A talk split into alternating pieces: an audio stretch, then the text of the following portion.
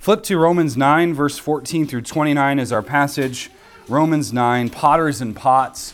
And uh, I'm going to pray, and then we're just going to follow along. So make sure you're, you're following along there in Romans 9, and uh, we'll get to work. Romans 9, let's pray. Our Father and God, we gather here before your throne, asking you to open our hearts and our minds as we open up your word. Help us to understand, help us to trust you in all things. In Christ's name I pray. Amen. So, our, our study today is called Potters and Pots for a reason that you'll see shortly. But keep in mind that Paul is continuing his thought from the previous section. He makes several points along the way, and as we saw last time, God's purpose of election in history proves that his word does not fail. So, God's decisive choosing in history, his actions in history, um, prove that his word doesn't fail. What he has done with choosing Israel, Abraham, uh, all the way Jacob, Isaac, all of them into even um, Joseph, and all the way into the prophets. David was chosen. David was not supposed to be king. He's was a small little, a wee little man, kind of like Zacchaeus, I guess. Uh, but David was chosen to be king. That's who God chose because man looks at the outward, God looks at the heart. So God chooses in history. He, he sovereignly orchestrates and does things in history, and that should tell us that his word never fails. Which also means, incidentally, as we're going to discuss today, we can't charge God with injustice. No one can charge God with being an unjust God which is again what he covers here. So remember that the apostle Paul he he rehearses and traces Israel's history. He traces the high points, the low points, all of it in order to prove what God is doing in his day, in his time through the work of Jesus the Messiah. And we should know that that's nothing that's outside of the normal covenantal patterns of history. Uh, you, you look at America today, and we, we shouldn't think, oh, gee, let's get off the planet and, and escape. You should say, wow, God is bringing his judgment, and he's, and he's given it, he's, it's good and hard right now. Fear is amok, and we deserve it because we continue to kill children in the womb. We continue to meddle in, in foreign wars. We continue to, uh, you know, prop up immorality and you know, this is what you get when you do that sort of thing. So let's work through the passage, and I'm going to read as I go and comment as I go so you can just follow along uh, that way. Let's start there in verse 14. He writes in verse 14, What shall we say then? What shall we say then? In light of what I just said, he says about God's election, God's predestination with the patriarchs. What shall we say then? Is there injustice on God's part? is there injustice on God's part? If God chose Jacob and not Esau before they were even born, thus proving the unfailing word of God, does this mean that God is unjust? Does this mean that God plays favorites? Because why pick Jacob and not Esau? Esau was the firstborn. Why God seems to be unjust? Paul says, by no means. By no means. Meginomai. It's a very powerful phrase in Greek. By no means, no way. You might even say heck no or another um, word in there. Uh, not on your best day, buddy. God forbid. Verse, uh, verse 15. For, he says to Moses, I will have mercy on whom I have mercy, and I will have compassion on whom I have compassion. So Paul moves from the patriarchs to discuss Moses and the Exodus. He's telling the history of Israel. And this quotation is directly from Exodus 33 19. Now, not to insult your inte- intelligence, but Exodus 33 19 comes after Exodus chapter 32. And Exodus 32 is this wonderful incident, the famous golden calf incident. Not wonderful at all, very inglorious, we shall say. And the golden calf debacle, that's what we can call it, this, the golden calf debacle came, if you recall in your Bibles, at the very same time that God was ratifying his covenant with, with Israel. Okay, so Moses, when, when God initiates his covenantal love to his people, bringing them in to this covenant, what is Israel doing? They're fornicating with false gods. so re- remember, Moses was up on the mountain with God. The, the clouds were up on the mountain. Um, Israel wasn't even to touch the mountain lest they die. So while that is happening, this covenant is being made. They're down there for just five minutes, slipping headlong into idolatry. And God says, Hey, look, you just got to the top of the mountain. I should just go destroy them because they're already screwing up. so, crazy picture there in the Old Testament. So, Paul's point in referencing this is that Israel's status with God depends solely on God and his mercy and his compassion. So none of us in this room, as Christians who confess the Lordship of Christ, should ever say, Boy, this is great that God chose me. I'm, I'm really wonderful. And I have a great sense of humor. And um, I like long walks on the beach. you know, I'm just this great person. And I'm so glad that God chose me because of my greatness. And you laugh, we laugh at that, but that's the boasting that Israel had done that he's going to dismantle in Romans 9, 10, and 11. Verse 16. So then it depends not on human will or exertion, but on God who has mercy. So if God is going to carry forth his sovereign plan to redeem the world, that's God's intention is to redeem the world, redeem the nations in history, not cast them aside into the dustbin of history, but to bring redemption it's going if that's going to happen it's going to be on his terms with his mercy. And uh, anyone have a king james version here? Anyone want to admit that? No. Uh, it's okay. In the king james it's literally running. It's not based upon him who runs. The greek word literally means somebody who's running. He says all of this is not on human will. It's not on human running. It's not on human doing. None of this election and um, grace and covenantal grace that we've been given, none of it is based on human effort. It's on God who has mercy. God has mercy to us. Um, none of us want God to give us justice because it would not go well for us. We want God to give us compassion, we want Him to give us mercy. So Paul interjects another proof text in verse 17. For the scripture says to Pharaoh, for this very purpose I have raised you up, that I might show my power in you, and that my name might be proclaimed in all the earth. Israel was guilty during the covenant, uh, the golden calf incident. They were guilty of idolatry, but Pharaoh is no better. Pharaoh is just as guilty. God could have destroyed Israel in that moment. It's, by the way, it's one of my favorite there's a lot of humor in the Bible if we'll just take ourselves less seriously. We'll find it. But if you recall, Aaron's excuse to the golden calf is basically, oh, we just threw our jewelry and gold in there and out came this calf. Oops. No, you have to make it. It doesn't just come out as a golden calf. And so, greatest excuse in history, I think. Funniest one, too. So Israel was clearly guilty. Pharaoh was guilty. God could have destroyed Israel in that moment. He would have been just, right? God could, God could wipe the planet clean with a flood again. He won't, but, he, but if he did, he would be just in doing so. Uh, there would be no injustice other than the fact that he promised not to do it, and now he's being inconsistent, but that's a different philosophical problem. So God could have done it. He could have destroyed Pharaoh in one fell swoop of his power. But God, quote, made him to stand. That's what the word means. He, he raised him up. He, he made Pharaoh to stand so that God's power could be on full display. Which, incidentally, is a side mark here. Tyrants are allowed to exist for the purpose of displaying God's power.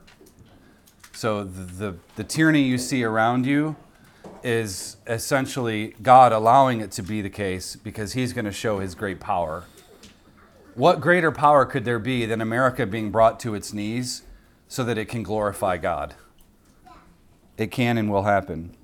So the, the point of the Pharaoh text from Exodus 9:16 is twofold. One, God's delay in judgment is so that nations will always reach the full measure of their sins. God's, God's delay in judging America, just so we all are all clear, is so that we can reach the full measure of our sins. Apparently, 65 million plus infants isn't enough.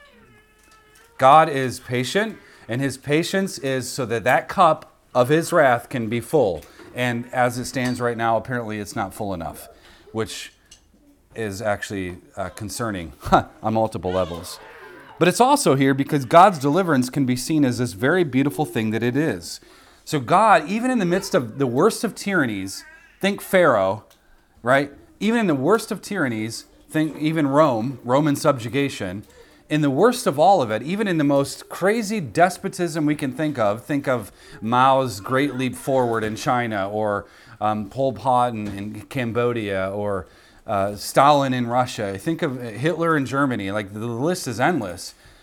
God somehow in that uses it for a greater glory that we don't fully understand. Verse 18. So then, he has mercy on whomever he wills, and he hardens whomever he wills. This is a difficult passage, very difficult, because it takes your mouth and does this. you can't say anything. He has mercy on whomever he wills, and he hardens whomever he wills. God is sovereign over every human heart, and as a consequence of that sovereignty, every human heart must give an account. He's sovereign over every human heart, and as a consequence of that sovereignty, every human heart must give an account to him. The telling of the story of Israel and God's sovereign prerogative to show mercy or harden hearts, as it were, is all of part of God's plan in dealing with his kinsmen according to the flesh who have rejected Jesus. God has hardened people. Um, when I think of God's sovereignty, I think of me when I was a kid who I would pin my brother to the ground and grab his hand and, you know, why are you smacking yourself? Why are you smacking yourself? And uh, that's God, what he did to Pharaoh, essentially. Because the Bible says that Pharaoh hardened his heart, but it also says that God hardened his heart, which is right. Yes, both are right. But it's almost like he, he sort of made him think he was this big bad bully, and God just pinned him down and kept smacking him in the face with his own hand. That's God's sovereignty. Laughable, but you know, true nonetheless. So the hardening of Israel, that's what Paul's dealing with in this section. The hardening of Israel is part of God's plan to rescue Israel, just like it was with Pharaoh. So when you look at America and this mess we're in, just know that God's plan of redemption is, a, is there. It's, he's still going to use it. In, some, in, in his mind, in his sovereignty, somehow this lockdown insanity and mask Nazi insanity is part of his plan to redeem America. And it may get worse, and it may need to get worse so that the cup's full and God can destroy it. And what will he rebuild in it? Christendom. And that's what he's promised in Scripture. So the gospel must go to the nations.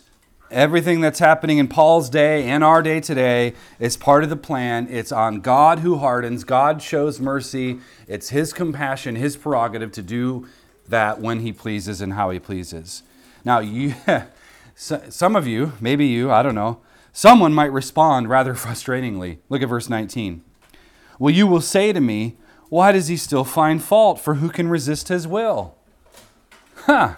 If God is sovereign and, and, literally everything falls on him as his responsibility, and here I am and I don't have his mercy, but I have a hardened heart because I don't believe in Jesus, you know, his imaginary discussion partner here, how can he judge me? How can God judge me? This is an echo of uh, Romans 3 6 through 8. It's, it's not my fault, is it? Why am I still being condemned? If it's all in God's responsibility to show mercy, and He's not showing mercy to people like Governor Northam, then is it His fault?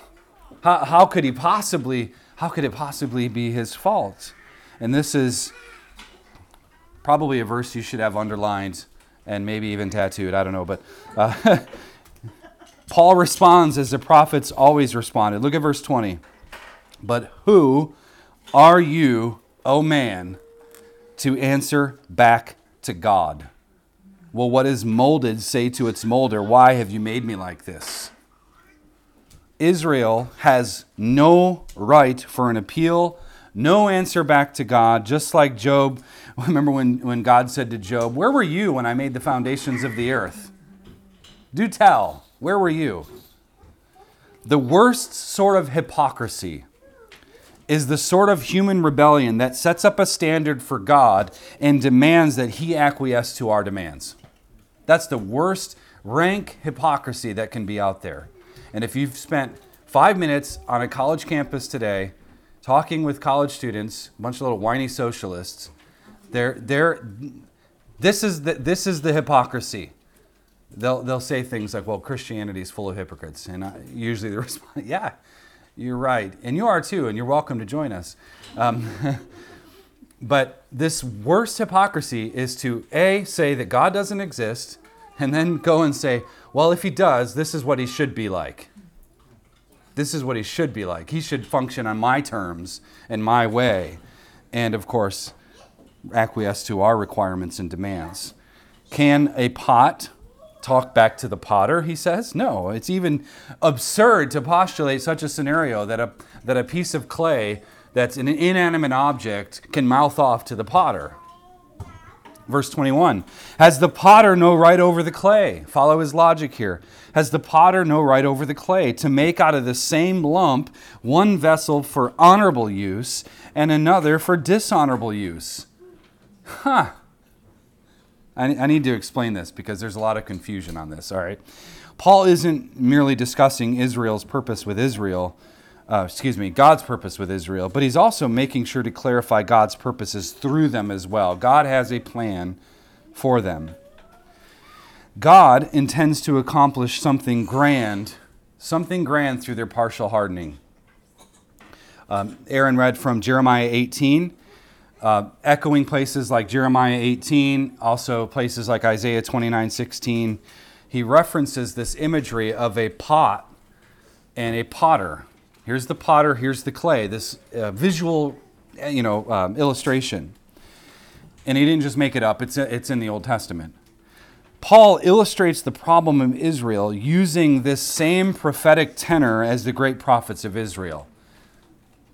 When Israel failed, and their calling to be the light to the world, the people who were chosen to be vessels of mercy, carrying forth God's new creation purposes for the nations, God brought judgment. What happens when a church disobeys? 2020. Okay? That's what happens.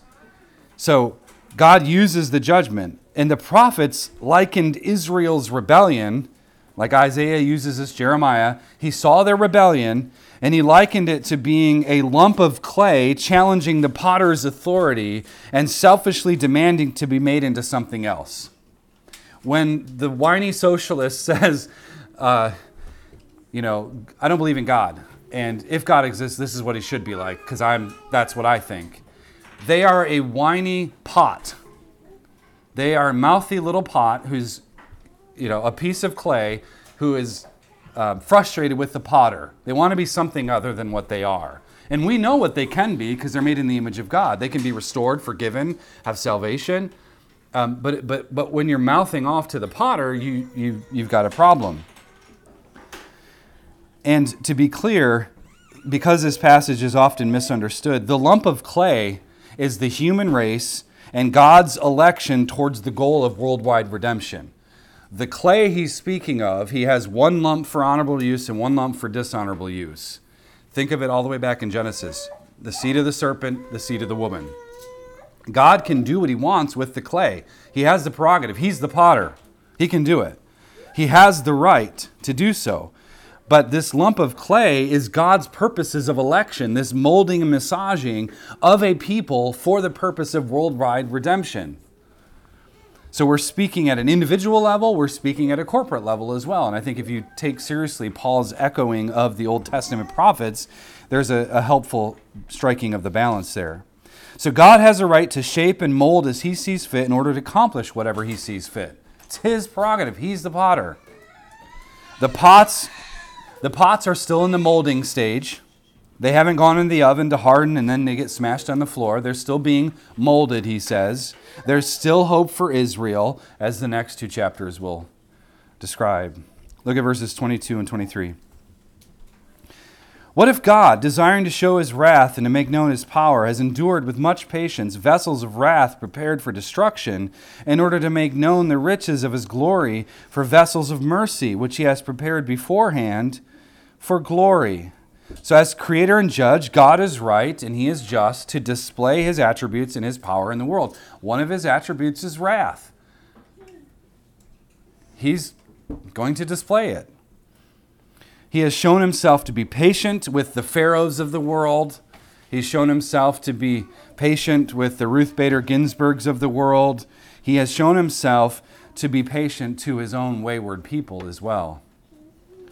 So he conquered Pharaoh. He disciplined Israel by sending them into exile, if you recall redemptive history.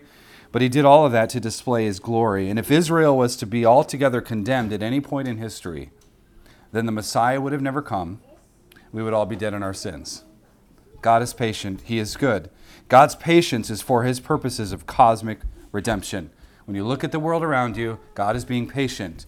Why is He being patient? Because He wants to redeem the place. Verse 24 To what end? Even us, whom He called has called not from the Jews only, but also from the Gentiles. In other words, Israel's gone off the reservation problem would require God to remake and remold Israel, a new Israel, a new people of God, these vessels of glory made from the same human lump of clay, including Jews and Gentiles. So think of Paul's perplexing issue is we have unbelieving Jews, very few believe the gospel, very few compared to the rest. We have unbelieving Jews. The Messiah has come. We have this massive problem. Gentiles are flooding in. The gospel's going to the world. People are becoming Christians. They're covenanting with God through baptism. What about Israel? Their hardened hearts is a problem. And so he says, well, that's because God is taking the lump and he's making a new Israel, a new people of God. So that's how we should understand that. Verse 25 and 26. As indeed he says in Hosea, those who are not my people I will call my people, and her who is not beloved I will call beloved. In the very same place where it was said to them, You are not my people, there they will be called sons of the living God. When God brings judgment, he always provides redemption. When God brings judgment, he always provides redemption. The call of the gospel means Jews and Gentiles who weren't God's people would become God's people. So again, Salvation, deliverance depends on God who has mercy. And because we aren't crying out to God and asking for mercy, the cup remains filling up to the top. And he proves this point again there at 27 through 29. He quotes Isaiah 10 and Isaiah 28. And Isaiah cries out concerning Israel Though the number of the sons of Israel be the sand of the sea, only a remnant of them will be saved. For the Lord will carry out his sentence upon the earth fully and without delay. And as Isaiah predicted, if the Lord of hosts had not let us, left us offspring, we would have become like Sodom and become like Gomorrah. So God always, God always sees to it that the world is put back together. But Israel's problem, and I think it's the church's same problem today, eh, they can't, we can't boast in ourselves and claim this national, national privilege um, this, this sort of, let's go back to the good old days. When were the, the good old days when the humanist founding fathers hijacked the Constitution, removed religious tests for oaths, for office, and oh, the whole slavery thing. When, when was the good old days? Uh, when, when was that? And, and not that we want to go back to that, but we want to learn from those things and build in, into a better, brighter future. That's the goal. But we can't boast in ourselves. We can't claim this like national privilege of, well, we're Americans and we're the church in America and, and we have it all together. That's the boasting that happens, and God will remove it. So God always has a remnant. He always has a remnant, a minority who, who will always accomplish what God intends to accomplish. History does not get changed by the majorities. It doesn't. So, what's happening with a small remnant of repentant Jews who have believed the gospel is what God said would always happen. And, and listen, God deals plainly in his judgments. He deals plainly in his judgments. There is no obfuscating when it comes to God's judgments. it's not like un- unclear. If this, then this. That's the covenantal paradigm. Paradigm. You reap what you sow and we keep sowing the butchering of children and uh, this humanistic law order in our society, what do you think we're going to get? It's an easy thing. You commit the sin, and God says you're going to have to eat its putrid fruit. You're just going to have to eat it. It's you reap what you sow. So God's judgment, he deals plainly. God's judgment against a rebellious people is righteous. God's judgment is deserved, but his greater plan for universal healing goes on unhindered. So let's apply just a few things here. I think there are several things we could take away from a passage like this, and perhaps most notable to me, what stands out to me, is the fact that God the potter always has a right over human clay pots. God the potter always has sovereign rights over his human clay pots. There's never going to be a situation on this earth where men can claim God to be unjust. Those who raise their objections to, I can't possibly believe in your God because blank. What are we doing? We're calling God unjust. I can't believe that God would flood the earth like that and kill all those people. I can't believe that He would exterminate the Can- Canaanites. And, you know, the Canaanite uh, uh, uh, genocide, people pejoratively call it. I can't believe God would do that. What are they saying? God's unjust. He has no sovereign right over his clay as the potter. That's what they're saying. See, God is justice, and God only, therefore, does what is just. Because he himself is perfectly righteous and good, there's nothing that he does that is outside the bounds of his own attribute of being good. To claim otherwise is to be a mouthy little pot, and no one likes dishes that talk back. On top of all of this, God's word affirms both the predestinating sovereignty of God and the responsibility of humans to obey him. So, if you're um, maybe new to the discussion on predestination, just know that there's a theological belief called compatibilism, and that's what Reformed theology teaches, where it's not like, um, I think somebody said to Spurgeon, How do you reconcile God's sovereignty and human responsibility? And Spurgeon says, I don't have to reconcile friends. They're not enemies, they go together. God is sovereign and he orchestrates every movement of every atom and, and, and proton and neutron and electron. He, he's over that. But are we responsible too? And do we have a, some semblance of a choice of free will? Of course. We're, but the problem is we're free to only do what we're uh, is consistent with our nature. And if we're sinners without redemption, we'll only do that consistently. But if we have a new heart, thanks to the gospel, what will we do? We will obey him. That's consistent with that. But compatibilism believes, yes, the sovereignty of God over everything. We also affirm human responsibility in that. So predestination is about the inner workings of history. It's about the inner workings of history. God is the cause of all things, which means there's no ultimate sense in which humans are permitted to be self determining autonomists. we, we proclaim the sovereignty of God. So if you're going to be a mouthy little pot, just know that you're not permitted to do that. Who are you, O oh man, to answer back to God? God has the exclusive right to be inexhaustibly sovereign over every single detail of life. So, left to themselves, pots will always try to find meaning apart from God. They will always try to find meaning apart from God. This was a problem in the Garden of Eden, and frankly, it's an ongoing problem today.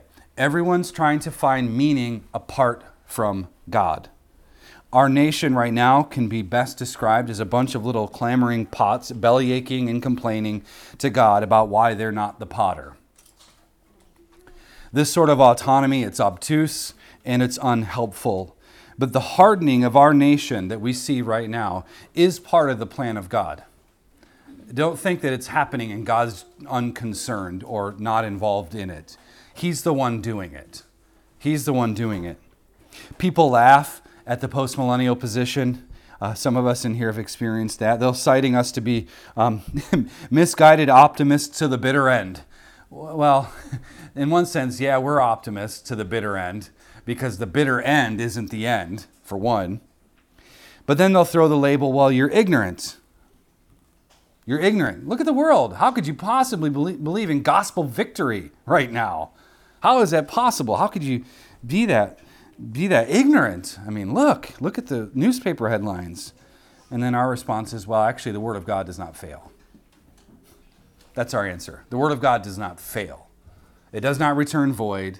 God promises what He promises, and He achieves what He says He's going to achieve. There's no inconsistency in the triune Godhead.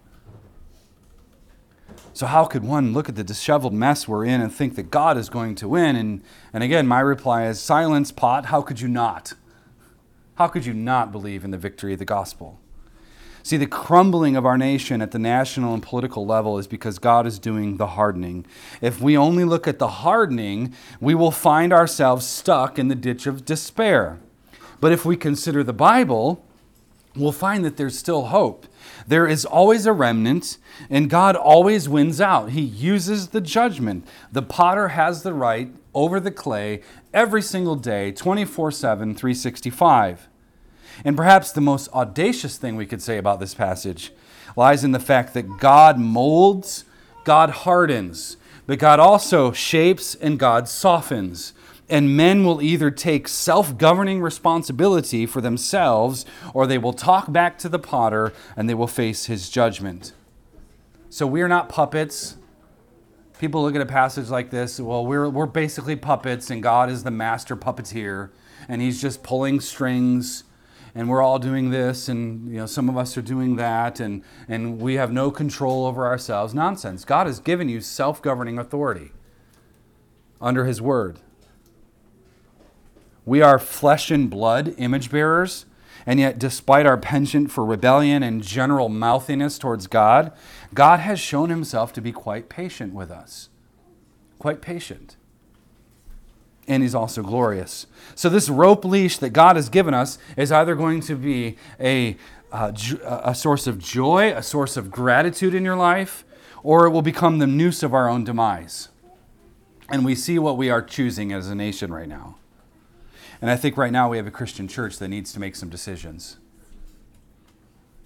Will the clay repent and trust the sovereignty of the potter God? Or will the clay assert itself as the potter? Will the church today repent of, it, uh, repent of its uh, abortion apathy? Will the church today repent for hiding its gospel light under a basket? Will we repent of that? See, if the potter's purpose is to maximize his vessels of glory for the honorable use of winning the nations to the gospel, then when will we stop mouthing off to God? When will we cease lamenting the conditions of the world and instead pick up a shovel and start making it better? When will we stop complaining and belly aching like we don't have time to do this or that? We don't have time to do the righteous thing. We don't have time to, to pray with our kids, or we don't have time to work on our marriage, or we don't have time to, to, to see how I can serve someone in the church. We don't have time, we don't have time, we don't have time. We have the time. What will you use your time with. That's the way. How will you steward your time? When will we stop complaining about the statists and the, who've taken over the hen house and instead start fighting back? I want to end on a note of hope and gratitude. It's easy to look at your circumstances. It's very easy to look at your circumstances and, in a moment of ingratitude, throw your hands in the air and give up. And by and large, the church has waved the white flag. Okay? Many Christians feel hopeless right now, and we've waved the white flag. That's what we've done. We've just said, okay, we surrender, we give up. And instead of using as an opportunity to do something, we've just given up. People today are desperate, but the issue is we're desperate for the wrong things. We're desperate for the lockdowns to end. We're desperate for more money, more influence, more Facebook likes and shares. Those of us who are left on Facebook, anyway.